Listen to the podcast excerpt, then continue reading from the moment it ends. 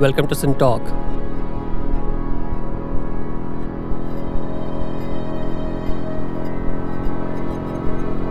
The SynTalkers around the table today discuss the fantasy of translation.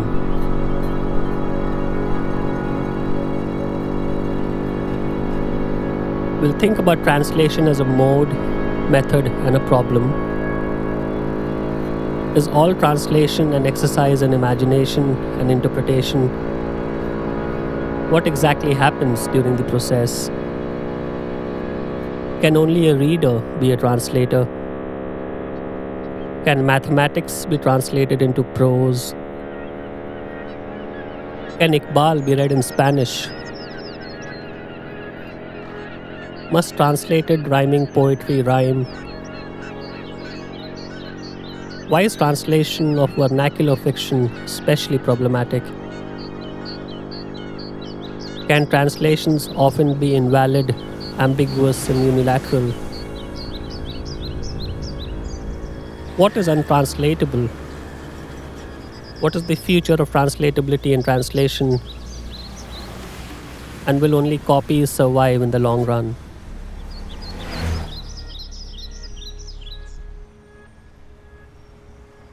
We are pleased and privileged to have three SynTalkers with us here today. Professor Mustansir Dalvi is a professor of architecture. He is also a poet in English and a translator from Marathi and Urdu. Professor Sundar Sarukkai. He teaches philosophy at NIAS in Bangalore. And Professor S. Shankar. He is a novelist and a translator from Tamil and a literary critic. His novel Ghost in the Tamarind has just been published. So, Shankar, why don't we set the ball rolling with you? Uh, maybe in a somewhat specific place, uh, the place of vernacular fiction set in a community or a place where people don't speak in the language in which it is translated to. So, if we take that specific problem up, what's problematic there from your standpoint? Uh, you obviously wear a couple of hats here. Mm-hmm. Uh, what's what's conceptually problematic, and then we'll see. We'll open a few flanks as we go. Right. Um, I'm not sure I would say problematic in the Mhm. sense of a, of a problem that needs to be solved. Mhm. Let's say interesting instead of problematic. Sure. Um, you know, so what I would say is that um, if you take vernacular to mean a kind of a location in a very specific, you know, place, as you were saying, then the question of translation um, comes up in a very you know interesting way, not a problematic way, but an interesting way. How do you maintain that specificity and yet make it available for communities outside of that vernacular community, what we are calling a vernacular community? And here I would say, and maybe this is uh, the first idea that I want to put out there, and then we'll maybe have an opportunity to come back to it in later portions of the discussion, is that I think this interesting issue can be approached either in a philosophical way vein which we should and we Mhm. will but also from the point of view of just storytelling and i'm Mhm. and i and i think i would like to sort of have us you know think about how the telling of stories which involve a specific let's call a vernacular community which is the sort of issues that i sort of wrestle with as a novelist you know I, I write novels you know ghost in the tamarind is very much set in in a particular context in Tamil Nadu in a particular historical time, but Mhm. I'm writing in English. So, how do I convey the lives of people who are living their lives in Tamil, uh, but I'm conveying that in English? So, the issue really becomes for that's an issue of translation. And what I'm sort of proposing So from the word get go almost. So if you write a novel in English, it's not translation in the strict literary translation sense, but you're already translating in your first version. Absolutely. I mean, and Mm. in, in ways which are extraordinarily similar to the act of translation, which is the act of translating from Urdu into English, in the Sure. sense that I might have a scene in the novel on page 25 in which a dialogue is taking place between three characters. Right. Now they are speaking in Tamil because Right. that's the because they don't know English and it's a Tamil speaking community. But as a novelist, I am in one sense, in a very literal sense, engaging in an act of translation, right? I'm actually translating, you know, and I have to make it work within the story world right. or the diegetic space of the of the novel. And then there are other levels of translation in the novel too, which would be how am I translating that Tamil world into English? So I'm just not at the level of dialogue, spoken speech, but also in other more conceptual ways. So what's interesting here? The interesting here for me is because, and these are the two different sides of my identity, both as a storyteller and as a student of storytelling, which is mm-hmm. the way I think of myself. So, as a student of storytelling, I'm interested in the theoretical questions of translation, you know, some of which we will get to. But as a storyteller, I think the same questions of translation, you know, come up and are answered in a different way because they're able to create a story around it.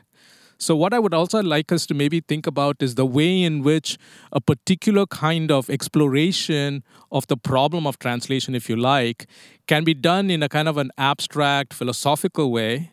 And, and we should do it. I think there's much which we can gain by doing that, but also in a way which involves the creation of story worlds and storytelling and narratives and um, you know and i can you know an illustration of this Yeah, would that be- would help. yeah the illustration okay the illustration of this i would give you from you know um, you know a scene in in you know my second novel um, in which there is uh, and i've written about this sort of critically as well which is why it comes to my mind so freshly in which you know i translated that great 18th century krishna devotional alaipayude you know a classic of tamil devotional you know uh, poetry and music. So i actually translated that into english. But when it appears in the novel i you know place it in a scene where characters are reacting to it. And one character is singing it another character is hearing it and it's their emotions and their psychologies are surrounding that.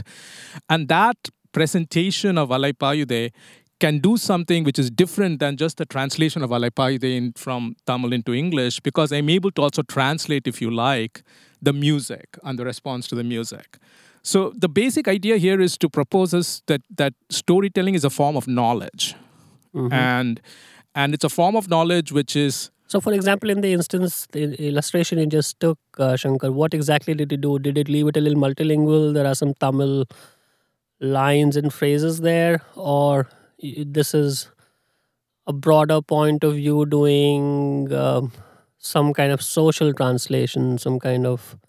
What exactly is the point? Um, I'm not so sure I'm able to put a you- finger on it. So that translation that I did of Alaipayude, um, which I believe is the first translation from Tamil into English, um, has appeared in three different ways. So it's appeared in a textbook in the US, it's appeared in a critical essay that I wrote about it, and it's appeared in the novel.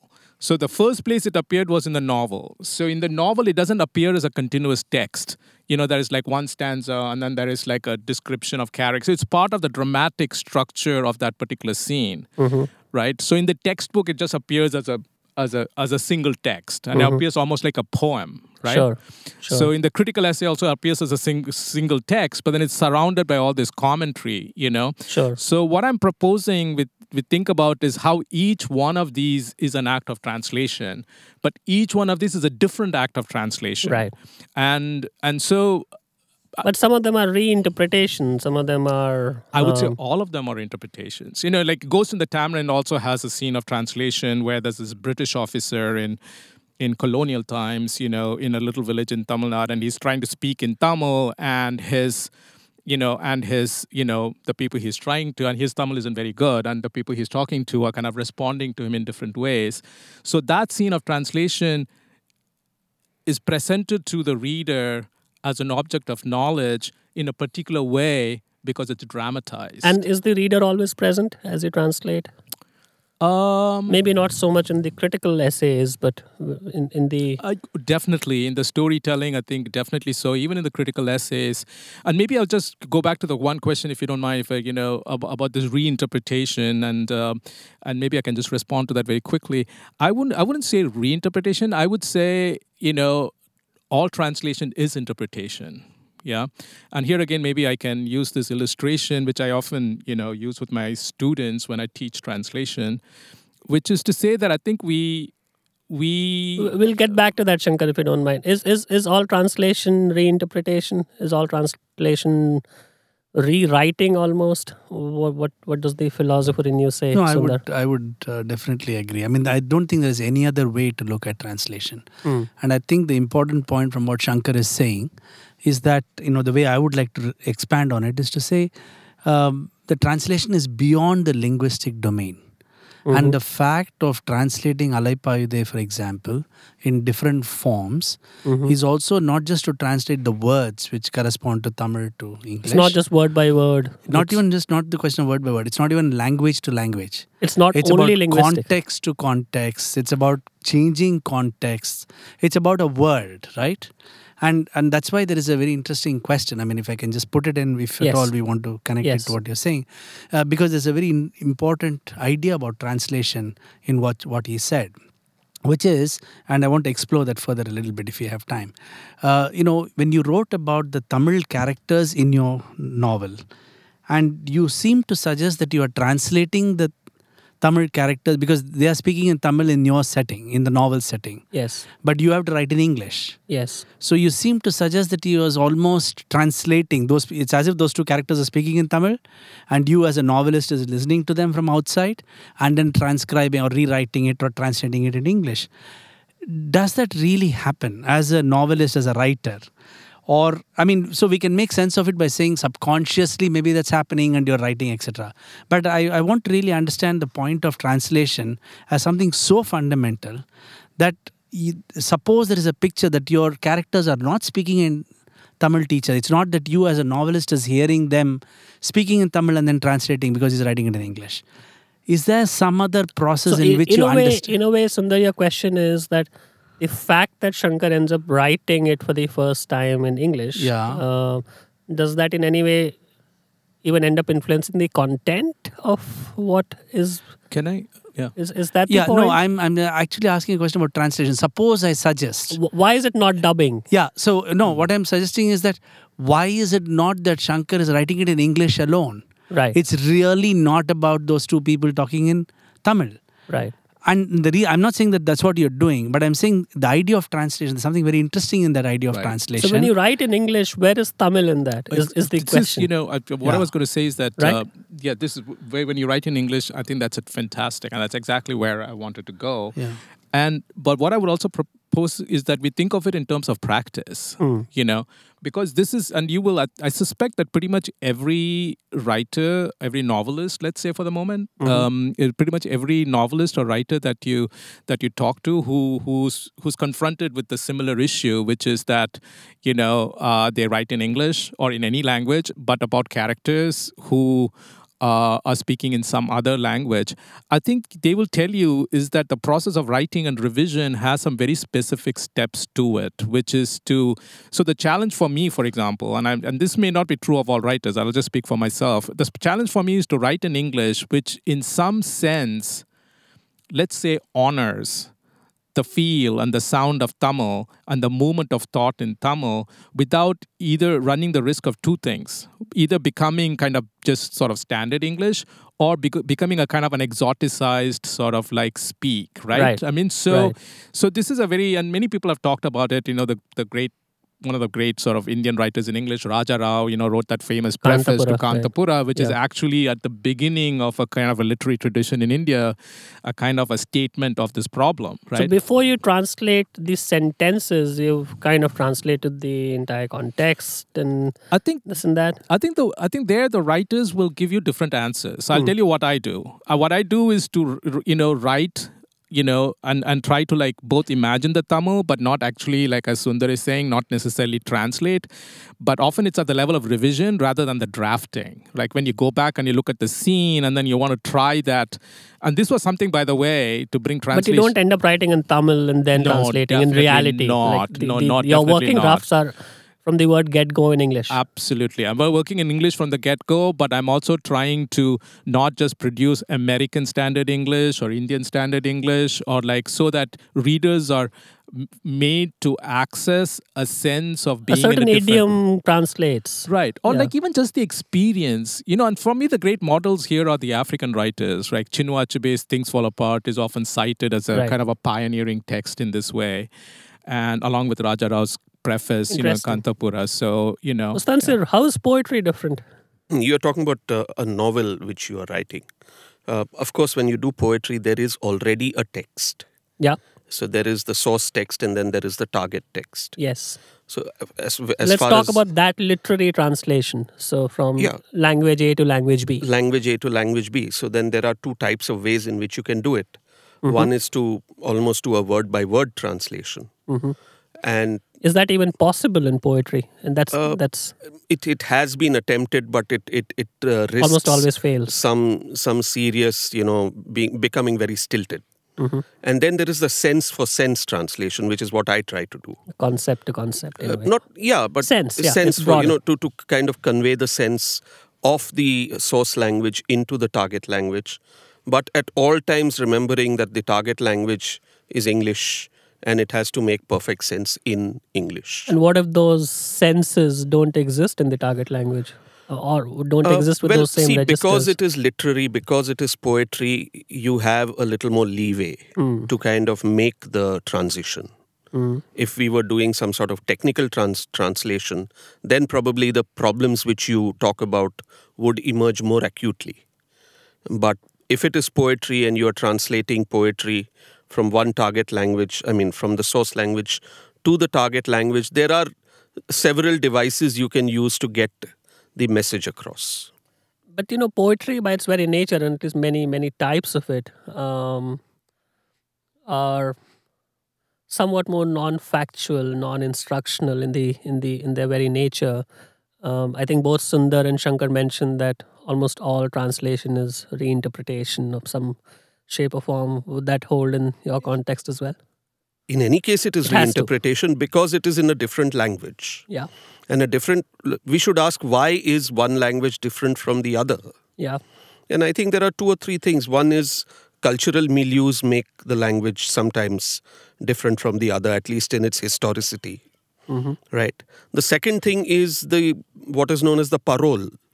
You know, mm-hmm. the way people speak a language is the sum total of the way all those people speak that language. yeah And that becomes its own kind of uh, sub environment. yeah But when you look at a different language, the same thing applies. But these two don't, you know, the, the movement across languages is not that uh, equivalent. So Yeah. I, I do have problems of equivalences between source languages and target languages. yeah and mathematics is obviously very different sundar from poetry Mm, well, maybe not be. Is there such a thing as translating mathematics? Uh, yeah. So, um, yeah, I, I Can you translate it into prose? Yeah, it has such okay. a symbolic structure and Yeah. character from the looks of it. Well, I think uh, one has to then now define translation a little more carefully here, right? Okay. And I think exactly is what both of them have said. Hmm. Uh, to think that uh, mathematical expression can be translated, uh, let's say if I have uh, E equal to mc squared, Hmm. and then I want to translate it, uh, you know, it seems to be like a very different kind of a game, but perhaps it is not. And the difference in the case of mathematics arises not only because mathematics is a different language, but because the expression E equal to mc squared is first of all derived from or always referring to a terms natural in language. natural language. Yes. So it is like a reduced natural language first. Yes. And then it presupposes a natural language almost. it presupposes a natural language. So I'd say I know what E equal to mc squared by saying e, let E be energy is the first sentence. Yeah. Let M be mass, let C be velocity of light. Then E equal to mc squared. yes. So my translation is not happening at the level of symbols here. Yeah. It should happen at the upper level. at the level of definitions, which are At the prior. level of definition, which is already natural language. Which are So prior, there I can translate into Urdu or Tamil, those words.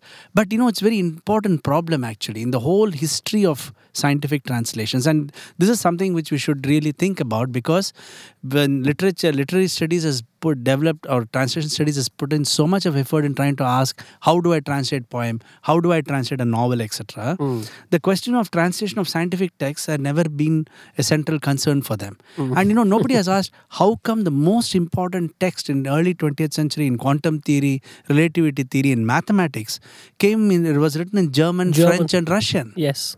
And you know, we think, oh, quantum theory, there's no problem about translation of quantum theory because you just write it in English. And the reason is because the and this is a very important problem about the question of translation. That's why I'm saying this. The reason is because I can always translate quantum theory or uh, theory of relativity into uh, from German to English and those words in German are translated to English, but the equations remain the same, and the essence of So an you don't idea. have the equivalence problem there. no, the, no, there is. It's actually mimicking in the sense Right. the essence of an idea, the truth, if you like, and this is saying something very important about truth in language. Hmm.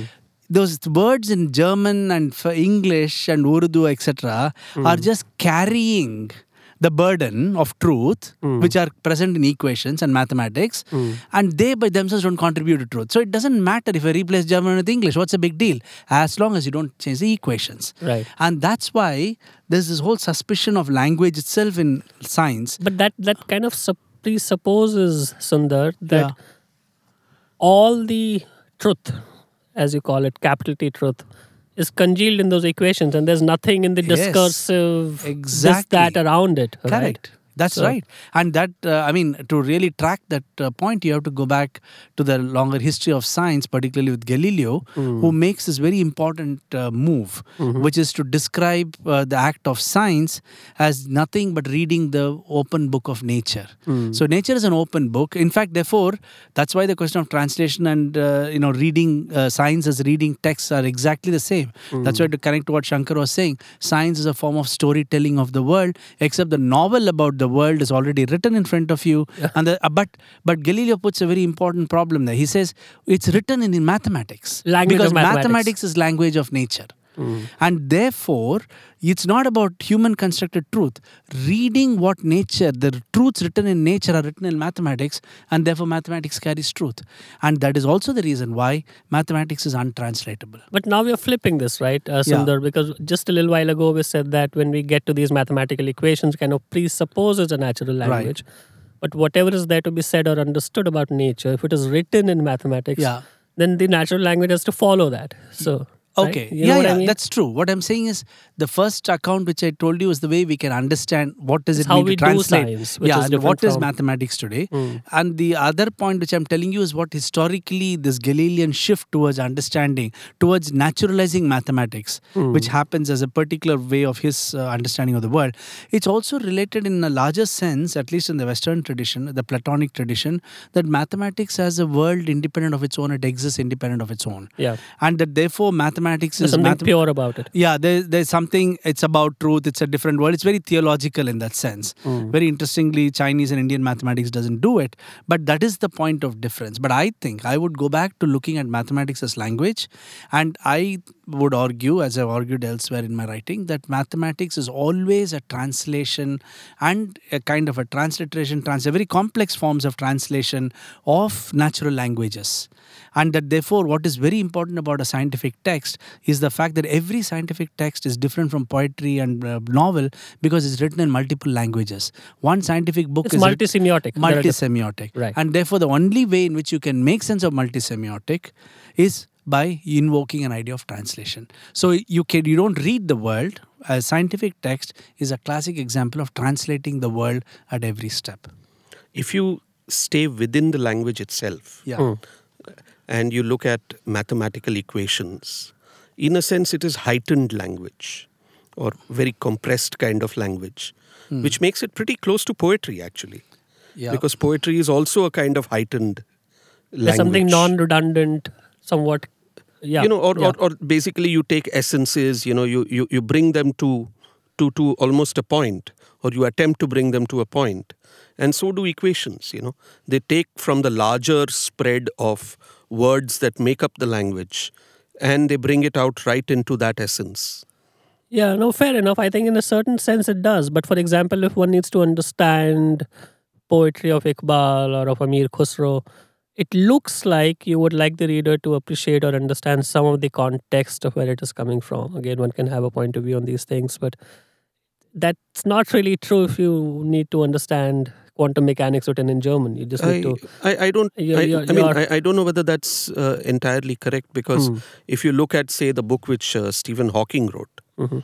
in a sense it is the explanation of these extremely complex or co- you know uh, compacted equations putting it right back into the, But that's the, some the kind of literary word exposition and yes of course it is of. exposition yeah. yeah and and it is taking back you know from where it where it took in the sense that it, it, it the equations came from the larger body of language and these equations are now being explained back into that very language that it came from. I think the question is that uh, if if if if nature is uh, written in the language of mathematics and then something we human beings came up with something called natural language and then something like mathematics followed and it became highly symbolic is this a redundant middle layer like can mathematics with all its formulas and equations be translated into prose Mm-hmm. Yeah, but as I said, I think to uh, that that makes sense. without if- losing truth of course Yeah, but I'm saying that makes see, for example, if you look at Newton's three laws as written by Newton in his uh, Newton's Principia Mathematica, they are all written in prose form. His whole Newton, Newton's Principia Mathematica is a classic example of how science can be written as prose form, but which has very deep scientific truths in it.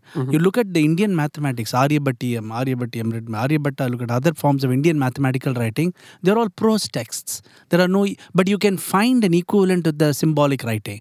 And those are not, tra- well, I would call, I have actually in, in my book, Translating the World, and that's my argument I've made, that these symbolization is one form of translating. Right. So I can take the word uh, mass and let's say I translate as into Indian language, say let's say or something. It's not a it's substance, Sure, but you know sure. something like that. Sure. But if I say I translate mass into M, that is also a translation, and that's why I would like to come back to the point you made about poetry very briefly. It is, I think, very true that as an essential part of scientific imagination has been to look at certain forms of theory, scientific theories, as poetry. Poetry in the sense of aesthetic value Right. to those expressions. Those expressions are judged entirely on purely on aesthetic form. A classic instance is the fact when theory of relativity was, was supposedly proved by Eddington, and Eddington actually fudged results. In the sense, his results did not actually prove Einstein's theory. It was in it could have proved Newton's theory as well. And later on, to the 1919 1919 experiment. Right, sure, And sure. he is the one who sends this great telegram, which is Sure. you know enshrined now. And when people later asked him, "How come your experimental proof does not exactly show Einstein's theory, although you have said theory is proved?" He said. These experiments right." don't matter. No, he says they don't matter.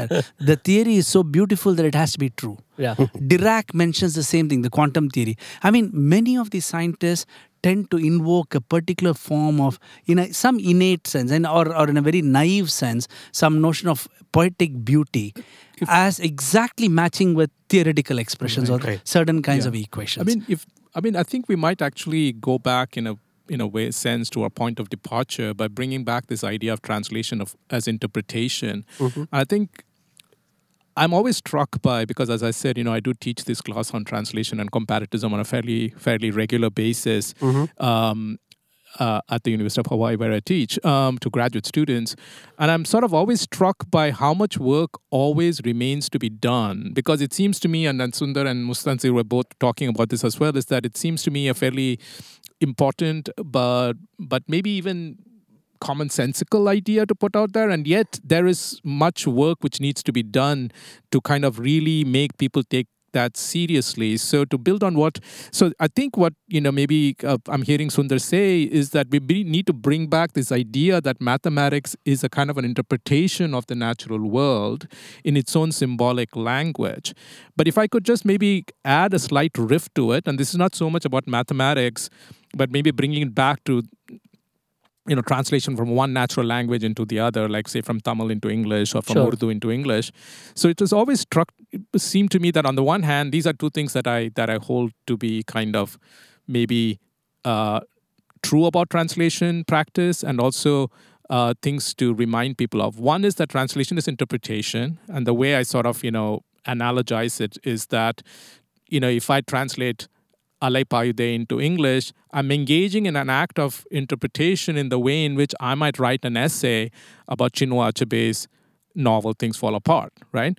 Which is to say that even if it's an act of interpretation, it is still susceptible to certain inquiry into into whether my interpretation is good or not. So in other words, we do not, you know, this is often the challenge that I get is that if translation is interpretation, then anything goes. No, not anything doesn't go in the same way that my essay on things fall apart, anything which I say about it wouldn't hold true because you know it would have to be based on So what's the what's the criteria of evaluation then? well, it would have to be like this is a text, you know, a particular reading. I would have to, you know, it, would- it would be a different kind of a truth then. But certainly, I mean, I would have to make an argument. I would have to say that, well, you know, Okonkwo, the character does this, and therefore I can interpret the novel in this way. So that's a kind of a process of evidence mongering which is involved. But here's the second portion, which I think is also kind of really important, which is that in the nat so so how is translating Alepaide from Tamil into English different than my writing an essay about things fall apart? And the difference is that for the for the audience for which I'm translating, typically they are not able to judge my adequacy of translation. So there is that's where the I think the real problem of translation arises, right? On the one hand, it's an act of interpretation, but the act of interpretation can only be judged. The adequacy of that act, act of When you know both when you know both A and B. both A and B. And in a way, Right. if you know both A and B, you don't need the translation. Right. so the putative audience for a translation, by definition, cannot judge the adequacy of my tra- of my interpretation. Do you see what I'm saying? Yeah. Whereas, like my interpretation of Things Fall Apart, which is written in English, an essay that I write about in English, read by an English speaking reader, can read the novel, can read the essay, and say Shankar is full of it. He's completely wrong, or it's a wonderful. But in, in a certain sense, that's not translation. That's some kind of interpretation. It is interpretation. That's not Yeah. translation. I mean, that is interpretation. But what I'm saying is that the claim that translation is interpretation, which I want to defend, I want to defend it by also recognizing that there is a particular nuance which doesn't exist in other forms of interpretation, which So is I, that. I, I think Shankar, I think one gets the storytelling part of your argument, uh, but if one had to maybe go on the philosophical side a little bit, what is preserved in the act of translation? So, of course, it's too general a question. One gets it, Right. but where do you feel like you can take some leeway and you have some flexibility? And what are the, you obviously can't change the plot if you're con- translating fiction. Right. Um, so is is there a way of coming up with something to say that these are the domains one where one feels like one can take some leeway, and these are the domains which are relatively think- more rigorous and strict? Well, I think this is not a matter of storytelling. You know, what I would say is that, you know, all translations are interpretations and there are different kinds of interpretations. And what needs to be signaled to the reader is what is the specific context of this particular interpretation, right? So that, you know, what do you signal to the reader is why you're doing the inter- interpretation, for what purpose, right? And and so that is the way in which the adequacy of the of the of the translative act can be conveyed to the reader. And there are various there are various ways to, ways to do it. You know, sometimes people write prefaces, they have footnotes, or they have like different ways in which they add it in there, right? It is a certain kind of a fetishization of authenticity and faithfulness to original text, which insists that these extra textual elements are not relevant, right? So somehow the if you're translating a poem like Mustansir was talking about, or like you're translating a novel, that somehow that that autonomous text must do all this work on its own is itself, I think, a kind of a inadequate acknowledgement of the interpretive nature of translation. Fair enough. Yeah. Do you feel the need of footnotes when you oh, translate poetry? Absolutely, absolutely. Because I. I acknowledge right from the beginning that the source language is not the same as the target language. So, in order to make the transition several times, you have to uh, use devices like footnotes uh, so that you can explain uh, certain things which do not get across. The second thing which I do uh, occasionally, and this is basically done, you know, when I talked about how to how to convey sense to sense, mm-hmm. is to use certain phrases from the original language in English, mm-hmm. in the uh, transliterated. Mm-hmm. Okay, so I, I in in Marathi uh, I I do that from time to time, and then that Marathi phrase is explained with a footnote. Many a times because there is no perfect equivalence. Many a time because there is a cultural notion to the original Marathi phrase, mm-hmm. which doesn't come across simply by translating word for word. Mm-hmm. Um, if So I- yes, so the, the, the environment of the book of translation includes footnotes and sometimes an introduction as mm-hmm. well. But I think, you know, what I'm also trying to really maybe have us think about is the question of trust. So if you look at translation studies, if, if, if you look at translation studies, you know, um, until quite recently, is that you know there was this very I think problematic idea of fidelity of translation, right? Right. And what I'm uh, proposing that we think about is that because of the bifurcated nature of the audience of the translation, right, where by definition the reader in English cannot read the original in Tamil. By definition, what I mean is that if there is a reader in English who can read the Tamil, then that person doesn't need my translated text, right? So my translation is intended for a reader who cannot read it in Tamil. Read the source language. Yeah, cannot read the source language. What does that do? That imposes an expectation of trust, right? So Mustansir is translating from Urdu into English. I am sort of trusting him to give me a good translation because I can't go and read the Urdu myself. So That's fine. Yeah. So, but I think, but that raises moral and ethical issues, which become more clear to us when we look at say legal documents, right? so one of the one of the famous events in the history of the colonization of New Zealand is the Treaty of Waitangi, Right. Where the Maori and the British understood, and I'm not going to say too much about this because I'm stepping outside my area of expertise, but I certainly know enough from, you know, They had they had an agreement, but they disagreed on the oh, interpretation. Oh, because they on. understood the it nature has meaning two different things. two different things. So the Maori were not, the Maori didn't realize, quote unquote, that they were giving up their land, you know, so that the act of colonization of New Zealand is actually founded. Now that, so you, I'm bringing that in because it immediately conveys to us the consequence of this bifurcated audience, right? Because you have a document which is produced in English, right, which governs a bilingual community at this point, you know, a community which speaks in English. Not, not that everybody's bilingual, but what I mean is that there are, there are, there's a Maori Sure, community, sure. there's an English commu- speaking community, and the consequences are very real. So it's the sort of the colonization of New Zealand, which is the result of it. And I think we can, at a at a less dramatic level, come back. You know, even is my translation of Alai Payude adequate? You know, in what sense? And how is that English language? You know, reader who can't read the Tamil to decide whether you know whether it's adequate or not. There's an element of trust which is involved. What I'm trying to do is to like get us to also think about the sort No, of the moral enough. and ethical the- the complexity of ethical- this of this situation. can I This is so just- complex, right, Yeah, but- Sundar? because when you look at texts from several centuries ago, Yeah. maybe millennia ago, separated by time, culture, all kinds of gaps and barriers, how is one even supposed to interpret that or translate that after? Because it, it almost feels like one needs a series of translation to get from one time to another. You know what Hmm. yeah, I mean? I think you know um, one of the more useful ways, perhaps, to recapture the question of translation Mm-hmm. is to forget the different language problem. Okay. The it's not. I mean, those are, that seems to be obviously clear. There's a very clear set of problems when you go from two different languages. Sure. But actually, you should be asking this question about the same language. Right. Because every act, like Jakobson's a famous language is not static. I mean, it, not only language, even synonyms yeah. is a form of translation. Yes. You are rewriting it in some other expression. Yeah.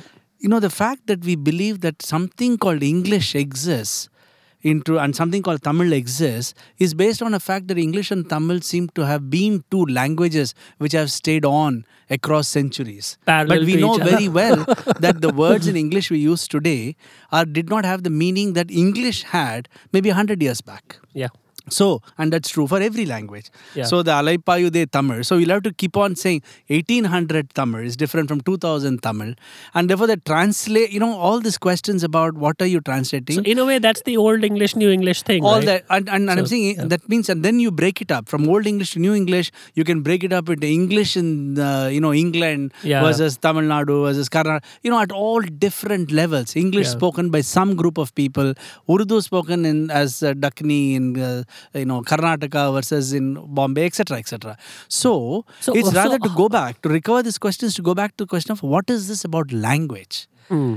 And the the argument which I think is something which I feel very comfortable with is that the definition of language Mm-hmm. at its core has translation as its essence. You're saying it's prior to the notion of language. translation is prior to language. It the a language is a language if it can be translated. But are we? Are we? It presupposes uh, are we, translatability. It re- presupposes trans. I mean, this is just some. Are we? Are we mixing up translation and communication here? No, what do we mean? Therefore, if you look at translation, therefore, so we have to keep coming back to the question of what exactly then do we mean by translation? So, suppose you give up on equivalence question, as both of you said, then we don't know what. So it, it enters into this domain of interpretation, which is perfectly fine. Which I think all language is about interpretation and meaning. In which case, there is really nothing to characterize translation. Suppose I give up, I take a poem, Urdu poem, and write a prose in English. And if you give up on uh, what some certain codes, there's nothing which stops me from saying this is a legitimate translation of that. If we allow that, then the question is what exactly does translation mean?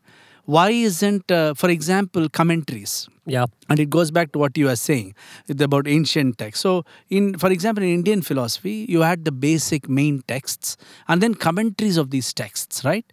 And commentaries have to be viewed as translations because it takes two sentences of a sutra and you'll write 20 pages of it. And the 20 pages of it we'll have to say why is that not translated? In fact it it follows the best example of faithful equivalence. Right, right. it So- in fact opens up the equivalence. Absolutely. yeah. So Sundar, I would, I, you know, I completely agree with you, even though I might be sort of backtracking a little bit. But I would say that I would, I completely agree with you, and that translation is is a foundational problem of pro- problem of of language. Um, as such, I, I like the way you put it. The only maybe refinement I would add is that there's a kind of a stabilization of that problem, if you want to put it that way, by the historical constitution of interpretive communities. Because I think, and that is the way that I would put it, is that in 2017, translating Alai Payude from Tamil into English and writing an interpretive essay about Chinua Achebe's um, essay, Fall Things Fall Apart, in English, are differently constituted and and one can practice dif- them differently because the interpretive communities which have been you know formed in history are different so Fair. in other words you know i'm agreeing with you but i'm also proposing that we do not kind of at the level of abstraction get rid of these differences correct i agree with you yeah As they say, a text perhaps should be translated every 30 years, yeah you know, to, to keep a certain No, but Muskan said, I think taking up Sundar's point a little bit. So if you're translating an Urdu poem, why don't you translate it into English prose? You know what I mean? Like, what is it about its form that you feel? Yeah, I, I think, uh, sure. I can respond to that uh, very clearly. It's because I look at the end product of what I am doing as creating English poetry. So you okay, know, what yeah, I want at the end So you- is you- poetry that can be read in English as poetry. as poetry. But then that's the point I'm saying. If poetry itself is a translatable term into English, which means new forms of poetry. So you now you read these prose poetries Yes. or shopping list poetries. In principle, one could say so. I granting that it can be poetry. Somebody might say prose is a form of poetry today, or is a new genre of poetry. But there is prose poetry. So would so and i think that's the, what you're highlighting. I think the point is the change, constant changing meaning of terms and concepts allow us to really relocate the question of translation within the forces of one language itself. And i think that starting point which then goes on into other languages. That's i think one useful way at least for me to make sense But you know, I can I can give you a very interesting reverse of this as well, Right. and that is that uh, in in the in the mid 80s, uh, my father mm-hmm. translated the Quran mm-hmm. from the Arabic to Marathi in verse, mm-hmm. and the form which he used was the one used by the Marathi saint poets, which is called an ovi. Ovi. Yeah, or from the Abhanga format. Sure. Okay. Now, there is no connection at all between the original Arabic. So this is a kind Uh, of translation come adaptation. Of course, it is a Yeah. translation come adaptation, but there is no, I mean, there is the fidelity to the meaning. Right. Only it is presented here in the form of a local cultural idiom in terms of the form, the structure, but the meaning is conveyed nevertheless. So, a, a prose book like the Quran Yeah. is now conveyed in the form of a poetic text, okay, in a language where that form is already part of the consciousness. yeah, that's a fantastic example Yeah. how was it received It hasn't been circulated much. Okay. Uh, so I, I can't uh, really tell you with any great precision.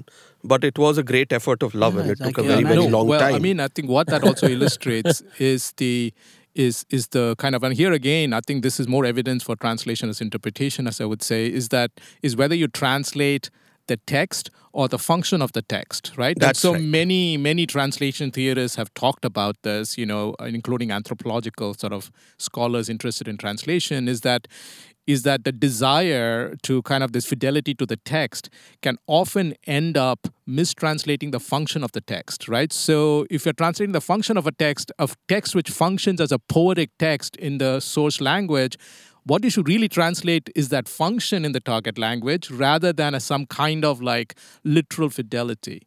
But I think the thing which I will come back to, and and this is sort of again connected to really broad ethical and political issues, is that one of the work that I feel like I, I want to do through my teaching and my writing and so on and so forth is sort of the kind of a spreading of a certain what I would call a culture of translation is the phrase that I use, which is a fairly sophisticated but popular understanding of what translation is and the kind of role that translation plays. Because without that understanding, we have things like the Treaty of Waitangi being understood in different ways. I mean, in other words, there are sort of political, moral, civilizational consequences because translation is re- asked, is required to do work that it cannot do. And we shouldn't be expected to do, right? In this, it will convey a certain kind of truth in this particular way, which is incapable of conveying. So, in that general sense, Shankar, we're translating all the time anyway, Mm-hmm. aren't we? We are translating all the time anyway so you're going to see me do a little bit of a dance because you know i'm always trying to strike this balance between this recognizing the extraordinary you know philosophically complicated issues in translation uh, which we access only at the level of abstraction and also resisting the desire to turn everything into translation because then i feel as if translation as an object of study is lost to me. Right. so I'm always going to be, when you ask me a question like that, I'm always going to strike the balance between saying, yes, Sure. there are elements with what you say, and there, you know, there, there are there are there are like lessons about the very nature of language. To go back to what Sundar was saying, that we can learn. But at the same time, I'm going to resist saying everything is translation because then I don't have an object of study left. And I don't mean that in a sentimental way, but I also mean that in the sense of a historically specifiable way. Which means that I mean you you do think that there's such a thing as bad translation and wrong translation. in the same, in the literary absolutely. I think there are bad. I think you know i think we have to acknowledge that. In the way where there are bad interpretations and good interpretations right? A student of mine writes a dissertation. You know i can say like you know this chapter needs to be rewritten because actually the claims you're making do not hold up you know based on the evidence and the arguments that you're marshaling. I think similar kinds of arguments can be made about translation. The difference as i said is that the audience for which you're doing it by definition is incapable of going back and engaging in that because of the constitution of the interpretive community historically is incapable of going and testing it itself. So that's where the trust comes in right it must rely on it must rely it must either trust the translator or it must rely on a third or a, a person to actually authenticate it, right? You know, and, and sort of say, which is again the reason, if you think about it, why many famous translations in history have often had a preface by some authoritative figure, right? To say, you know, I, you know, you know, it's because of that bifurcated nature of the audience. And I, I know you made this point about the reader not knowing the source language, but somebody like somebody like you, Mustansir, who's a translator, you obviously know Urdu and English, and you know Marathi and English.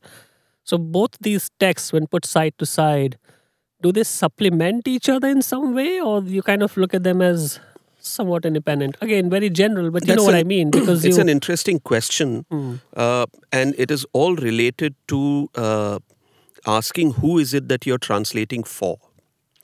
So, if I can give you an example, when I translated Iqbal, uh, his two long poems, Shikwa and Jawab-e Shikwa, and it was published, I published it with a Roman transliteration.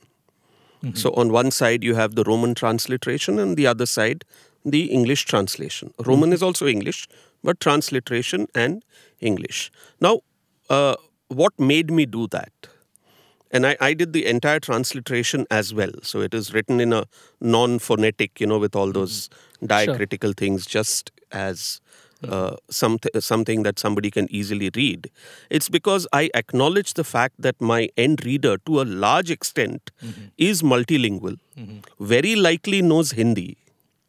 Okay, but certain uh, words of Urdu may be a little uh, unfamiliar. Okay, and is going to enjoy reading the transliteration with uh, as much delight as the translation. So it gives the opportunity for my reader to read Iqbal's words as he wrote them in transliteration and then the translation on the side. So I that this acknowledgement is also uh, inherent in my mind while I am doing the translations. And is that is that serving a largely aesthetic purpose there, or there's something more than Uh, that at work? Not necessarily. Like, say, when Iqbal is writing these two poems, he's conveying a great spirit of anger. Okay, there is an angst within him. He is, he is kind of berating Allah for the state of the Muslim community in India in the turn of the century. Okay, so that, that sense, that spirit, is conveyed best when you read his words in Urdu. And you have people who can understand that because they are multilingual people. Okay. So you can enjoy the Urdu as well. That is what I'm trying to say. You get it both ways. Yeah. So if I can, you know, maybe just use Mustafa with the, the example that you're using, just you know, something which is a lot of like literary translators are very familiar with is this difference between foreignizing translation and domesticating translation, right? I mean, the domesticating translation is like putting it into the target language idiom so much that you know it sounds like and I I'm, I've always felt as somebody who's translated myself and who teaches translation theory is that I'm not I think it's my answer is sometimes domesticating translation what is called is good and sometimes foreignizing translation is good Yes. it depends on what function you want Yeah, it to absolutely. serve Yes, yes. yeah. and the important thing is that the reader not the problem is at the level of reception right where we have you know and i suspect it's true in india as well but it certainly is true in the united states where i work mostly um, is that the readers have an expectation of fidelity and authenticity and that's where the problem arises it's like i'm reading dostoevsky in english but I want everything that the Russian reader is going to get. And I think we need to disabuse readers of that expectation. May I ask you a question? Yeah. May I ask you a question? Sure. That would it be fair to say that when I am doing the translation, or forget the translation, when I am reading a translation, mm-hmm. the translator becomes invisible. In the sense that when I'm reading Gabriel Garcia Marquez mm-hmm. in English, mm-hmm. I am reading Gabriel Garcia Marquez. You're I'm saying not, ideally I'm not reading Rabassa. Mm-hmm. Um, I would actually maybe not be so much in favor of making the translator invisible, right? And here again, I want to get out of a binaristic way of making the point because the opposite of invisibility is not dominance over the source text, right? I mean, so that's the way it's put. The translator, if somebody says, no, the translator should not be invisible, then okay, you know, Garcia Marquez is going into the shadow of like Rabassa. What I'm proposing is that there are ways of and these are institutional and practical issues. Institutional in the sense that who's publishing, in what spirit, in what kind of edition, with what kind of paraphernalia around it, right? So I would say that it's possible both to recognize Garcia Marquez as the great literary genius he is and keep Rabassa from becoming invisible, for better and for worse, so that we can judge his, judge his act of translation in whatever way. But then that is You know. typically when you know both languages. That is when you know both languages. But what I'm saying is that the reception of Garcia Marquez should not endeavor, the reception in English should not endeavor to rec- make Rabassa invisible because it is to then allow translation. It's part of that culture of misunderstanding translation. So what I would say is that Rabassa doesn't need to become invisible, but Garcia Marquez's literary genius doesn't need to be go un unacknowledged. Well, I would say It's false- needs to be recognized. Mm-hmm. But while I'm reading a long novel, uh, I, I I should get the uh, sense that I'm reading Garcia Marquez. Because it's sometimes when you read bad translations, Right. that is when you feel the translator is making his presence felt the most. maybe but more than i think tho- those we can get into these questions of like you know the adequacy but i think more than that is that is is the is where the translator's name is really small And if you go and look at some like Russian novels, I certainly, you know, grew up reading many of these Russian novels when I was a student. You in don't know who Chennai. translated them. Yeah, who's the, the translator's name will not even be there. It might be on the copyright page and really small. And I think nothing is gained by that because uh, because there is bad faith in making translation invisible. Is what I'm saying. Because what I needed to know as like a 16 year old reader of like Dostoevsky in Chennai is that yes, Dostoevsky is a great Russian writer. Yes, you're reading a translation, but look, Shankar, all you're reading is hopefully, which you will not be able to judge because you don't know Russian, a damn good interpretation of of of of this Russian novel. You know, I'm not sure that I would have lost anything as a reader, and I think I would have gained a lot. That's what I'm. That's that's the change I'm proposing that we need to But, have but at the can this be discernible in the text itself? I think it can be discernible in the text. It gets more complicated. And here is where I would say that we would need to judge it as we would any interpretive act. So if I read Raja Rao's Kanthapura and I write like a essay on it and it's published in a journal, readers will say this is actually makes sense or doesn't make sense. You know, in the same way I think it can be judged, right? Yeah. Fair enough. Are there languages which are intrinsically difficult to translate from? Um, well, I, I, well, I'm not the best person perhaps to answer this, but I'm going to use that question to connect back to what you were saying because I think that is the more Yeah. foundation step. Because the point you suggested, and I think which he also picked up, was that you need to have a, for translation to be meaning. You know, there's a destruction about translation itself. It, it makes meaning only if you do not know both the languages. And the moment you know both the languages, there is already a kind of a problem with the very idea of translation. Um, but what I want to suggest is that also what Shankar was saying earlier about the politics of translation is actually about the fact that you know both the languages, you're proficient in both the languages, and that does not stop the problem of translation because then the question is what should I, whether you allow a particular translation or not. And the reason I'm saying this is this that for a very long time, it went back to the question you asked earlier about translating ancient texts. Yeah. You know, there's this great resistance to translating, let's say, certain uh, terms within Indian philosophy into English language terms. So, even a simple thing like logic. So, there is a long tradition in Indian philosophy about using the word anumana. Which is about study of inference, and that is logic. Right. Now, people, some many people have actually get really upset about it and say, "How can you say logic is anumana?" You can translate, you know. uh, I mean, there are very good answers to this, etc., etc. But the point is, to me, this shows a fundamental problem of translation. Whether we know two languages or not, which is that we look at translation as a form of judgment for me, the real important idea of translation is not a form of judgment. And that's why when you say you want to evoke that same poetic thing, that's not a form of judgment, that's a form of experience. And a f- translation as a form of experience is very different from form of judgment. So I'm saying this, I'm negating this whole question of difficult or easy languages because it's no longer a question of a form of judgment. That is, mm-hmm. judgments have certain forms. Rather, to me, translation is a form of new knowledge making, new meaning making. And that's why it goes back to the original idea of translation. The origin of the word translation is from metaphor. Uh, they, this, they have very strong correlates. Right. And it is, opens up new ways of looking at the world, which sticking to that language doesn't do. That's why I'm saying translation is the essence of language prior to language. Because the opening up of meaning of the world through language is not possible because we are stuck to these words which seem to constrain certain kinds of meanings. Something is Translation gained in the releases process. it. Huh? Something is gained in the process, and even E- if we were to- exactly and there the ga- it's always ampliative it Yeah. opens up more and therefore these questions of equivalence really misses uh, and therefore as a form of judgment even outside equivalence always judging to see something or the other if we remove translation from that trajectory and open it up as a form of new knowledge making really as a form of you know creating if you don't want knowledge let's call it more meaning making then it uh, you know raise, it makes us look at these questions between languages same languages in a different manner Totally. I think you know. I mean, if I can just jump in here, um, I think that's that's that's really quite well put, and I think. But this- are there translations that should be resisted?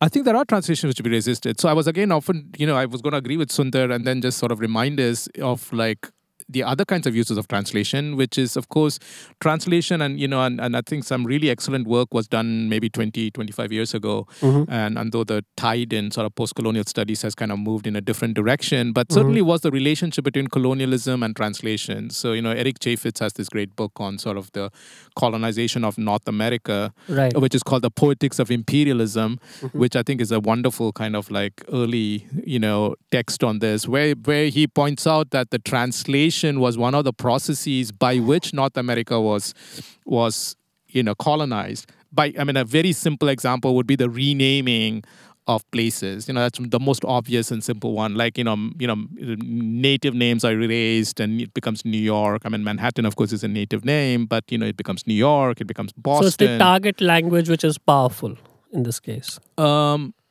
the target language, yeah, it, or, it- or it assimilates. it assimilates, it just overrides, and Yeah. you know, it's sort of a form of, and then he takes it through and he looks at many other things, including sort of, you know, sort of documents and This is Eric treaty- Cheyfitz, right? You're Eric Cheyfitz, yeah, it's Mm. Eric Cheyfitz. So he does he does that. So, so I think, but I think this is not to in any way. But not all translation is violence, right? It's not. So this is not to I think one has disagree to with be a what little Sundar careful is again. saying. In Yeah. fact, the thrust of my own work has been to kind of like really kind of do what Sundar is is doing is to sort of think about translation in more like positive ways. I just want to do that work without forgetting the historical fact that certain kinds of translation have done this other more more violent work. And so in that sense translation is, and this is again to build on what Sundar is saying, is that translation is like any language act. It is capable of violence or not. You know, I mean, it's it's not it's not any different than that. But it's not to make it either one, either violence or non-violence, constitutive of translation. It's you know, it's but it- at any moment in time in history, Yeah. uh, translation into, like for example, at this point in time, presumably translation into English is the larger domain. Wouldn't you agree? I mean, are there lots of uh, uh, is Yeah, is it doesn't normally work in the other direction. yeah yeah. yeah. I mean, are there English poetry is getting translated into Urdu with Uh, into Marathi, yes, I believe so. yeah. Yeah. So what's the future? Why don't you spend the last five minutes thinking about this as you look forward, five hundred years? What's problematic? What could happen? What might be different? Well, in one sense, the future of Everything trans- could get translated into English, Right. and everything else could vanish. Yeah. That's that's that's one in one to. sense, the future of translation is its past because if, as we all three of us have really been saying, translation is somehow like sort of you know coeval with the very sort of language itself, then Right. as long as language, there's going to be the question of translation.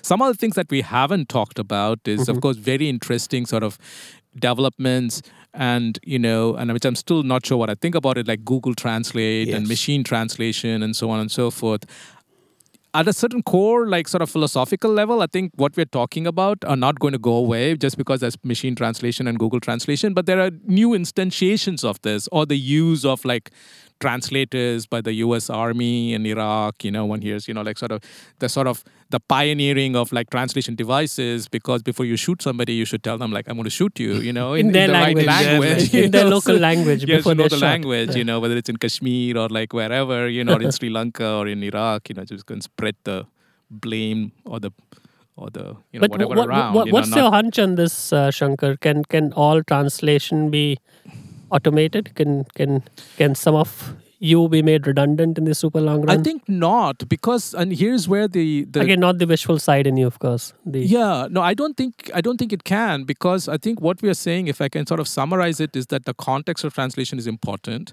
That translation is always an interpretive act, and even the machine translation is going to work with the database which is input by human beings, right. Right. So in that sense, there is already a kind of like a it, so just because The the, machine is is, doing Yeah, just yeah. because the machine is doing it or because Google Translate is doing it doesn't mean that the act of interpretation stops being an act of interpretation. That's that's really what I'm saying.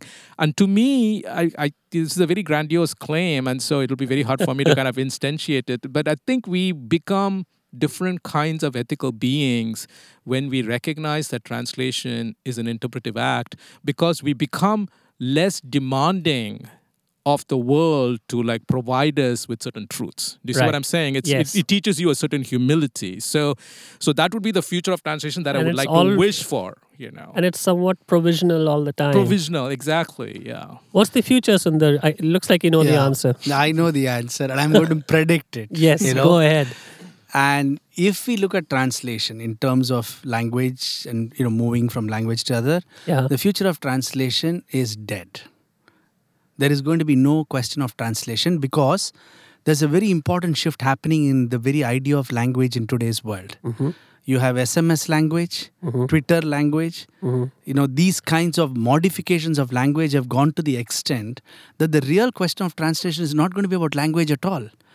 And given our kind of technology use, in which So are you saying language is going to be dead as we currently understand it? language as we understand it with all its problems of Grammar aesthetic and- meaning etc are going to get completely transformed into visual images of various kinds already today whether it's with our students i mean this sounds like a very negative view but i you know as i said it's a prediction and Yeah. hopefully it will not happen but it is going to happen Yeah. is that you know people have lost the capacity to be able to engage with what you know like these two people have been doing with their own you know literary text. It's not going to happen other than a small community of you know Scholars english and- Urdu professors and stuff. It's not going to happen in the public domain where that kind of illiteracy about language doesn't mean I, it's not a negative thing because it's going to get replaced. Look at computer But language. it's going to be a higher fidelity world then, in the sense Huh? that there's less translation loss, right? I mean, if, for example, it's like looking at a watching a film in Spanish with dubbing. I mean, Yeah, but it, uh, you could look at it as a higher fidelity or a complete openness to all kinds of possibilities. Hmm. Today, the way of engagement through technology. I mean, I'm really placing this question of technology. Hmm. While Shankar raised this point, maybe one is machine translation question. Sure. But I, I mean, that, leave that aside. I'm saying just the idea of technology in today's world, the prediction of it, where it's leading us to, is it's going to make the idea of translation redundant because it's going to at the heart of what constitutes language is really at the eh, that's at the you know that's the core problem right now. You're going to replace that with the kinds of the worlds which you create in your computers the digital virtual worlds which have completely replaced many fundamental questions about language. Remember that why i'm saying this and i'll stop here. Yeah. The real question about language, right from its origins, has been the capacity of language to represent the world, Yeah. to represent, to have a claim towards reality of some kind. The world, word fit, and all of that. Yes, and some some claim is always that's why the question of translation and fidelity is about in English it represents the world in a particular way. I want it to represent the same way in Urdu. That's where the question of fidelity is coming from, from the idea of language. Now, in this digital world, in the kinds of alternate spaces in which we all inhabit within the machines, there is no f- language world connection. Language is no longer referring or making a claim to reality of worlds. And when that happens, there is nothing to do, you know, it changes the fundamental idea of what language is, and therefore of makes translation as an idea very redundant. I mean, but somewhere down the line, I mean, these are not just copies and copies of copies, right? I mean, Yeah. do, wouldn't it refer to some kind of reality at the end of it all? but not at the kind of, I mean in the kind of the multiple levels of reality we are engaging with in our smartphones even today. Forget about 10 years from now. And look at the children who are looking at these phones from morning till evening and the world that they create around themselves. It's you for language cannot do the function that it has been traditionally been doing. So it has to reinvent itself. Language has to reinvent itself and, that's what's going to happen. Uh, to take that just a step further, you're saying that in a world of that nature, should Yeah. it happen, certain kinds of meanings would be lost. No, I would say it. There's a proliferation. In fact, in such a kind of a world, what you will have is that ultimately, finally, and thankfully, the recognition that all that that is there is translation, and languages come after. They are more irrelevant than translation. So, in a sense, translation is not going to be would translation be no studies is going to die. yeah. But translation as an idea will have will have to be the only way we make sense of that kind of a world. Yes, Mustansir. What's the world? Uh, well, uh, in, in a positive sense, I think that every translation is an extension. So when we when a translation comes, it extends both languages and you know enriches both languages. That has always been the case, and I do see that continuing.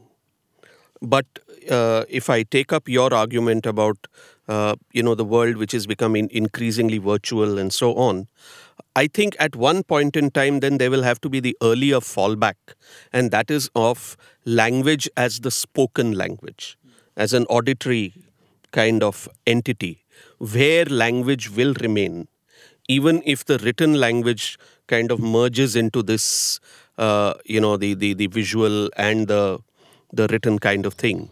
But the spoken language will always be an evolving language based on the continual agreement of everybody who is speaking that language. So the language will keep changing within itself. But I'm a little, uh, I, I don't know whether I would agree that, say, you know, all languages would tend to merge into some sort of common Pangea language uh, sort of thing. I don't think that will happen. Uh, we will keep having uh, nuances and dictions and pidgins and different types of you know pure pure languages and garbled languages and so on and the need for translation therefore will continue to remain Yeah, terrific. I think that's a good note to end this on. Thanks to all of you for making it, and we look forward to having you soon again. Thank, you. you. Take care. thank you Thank you.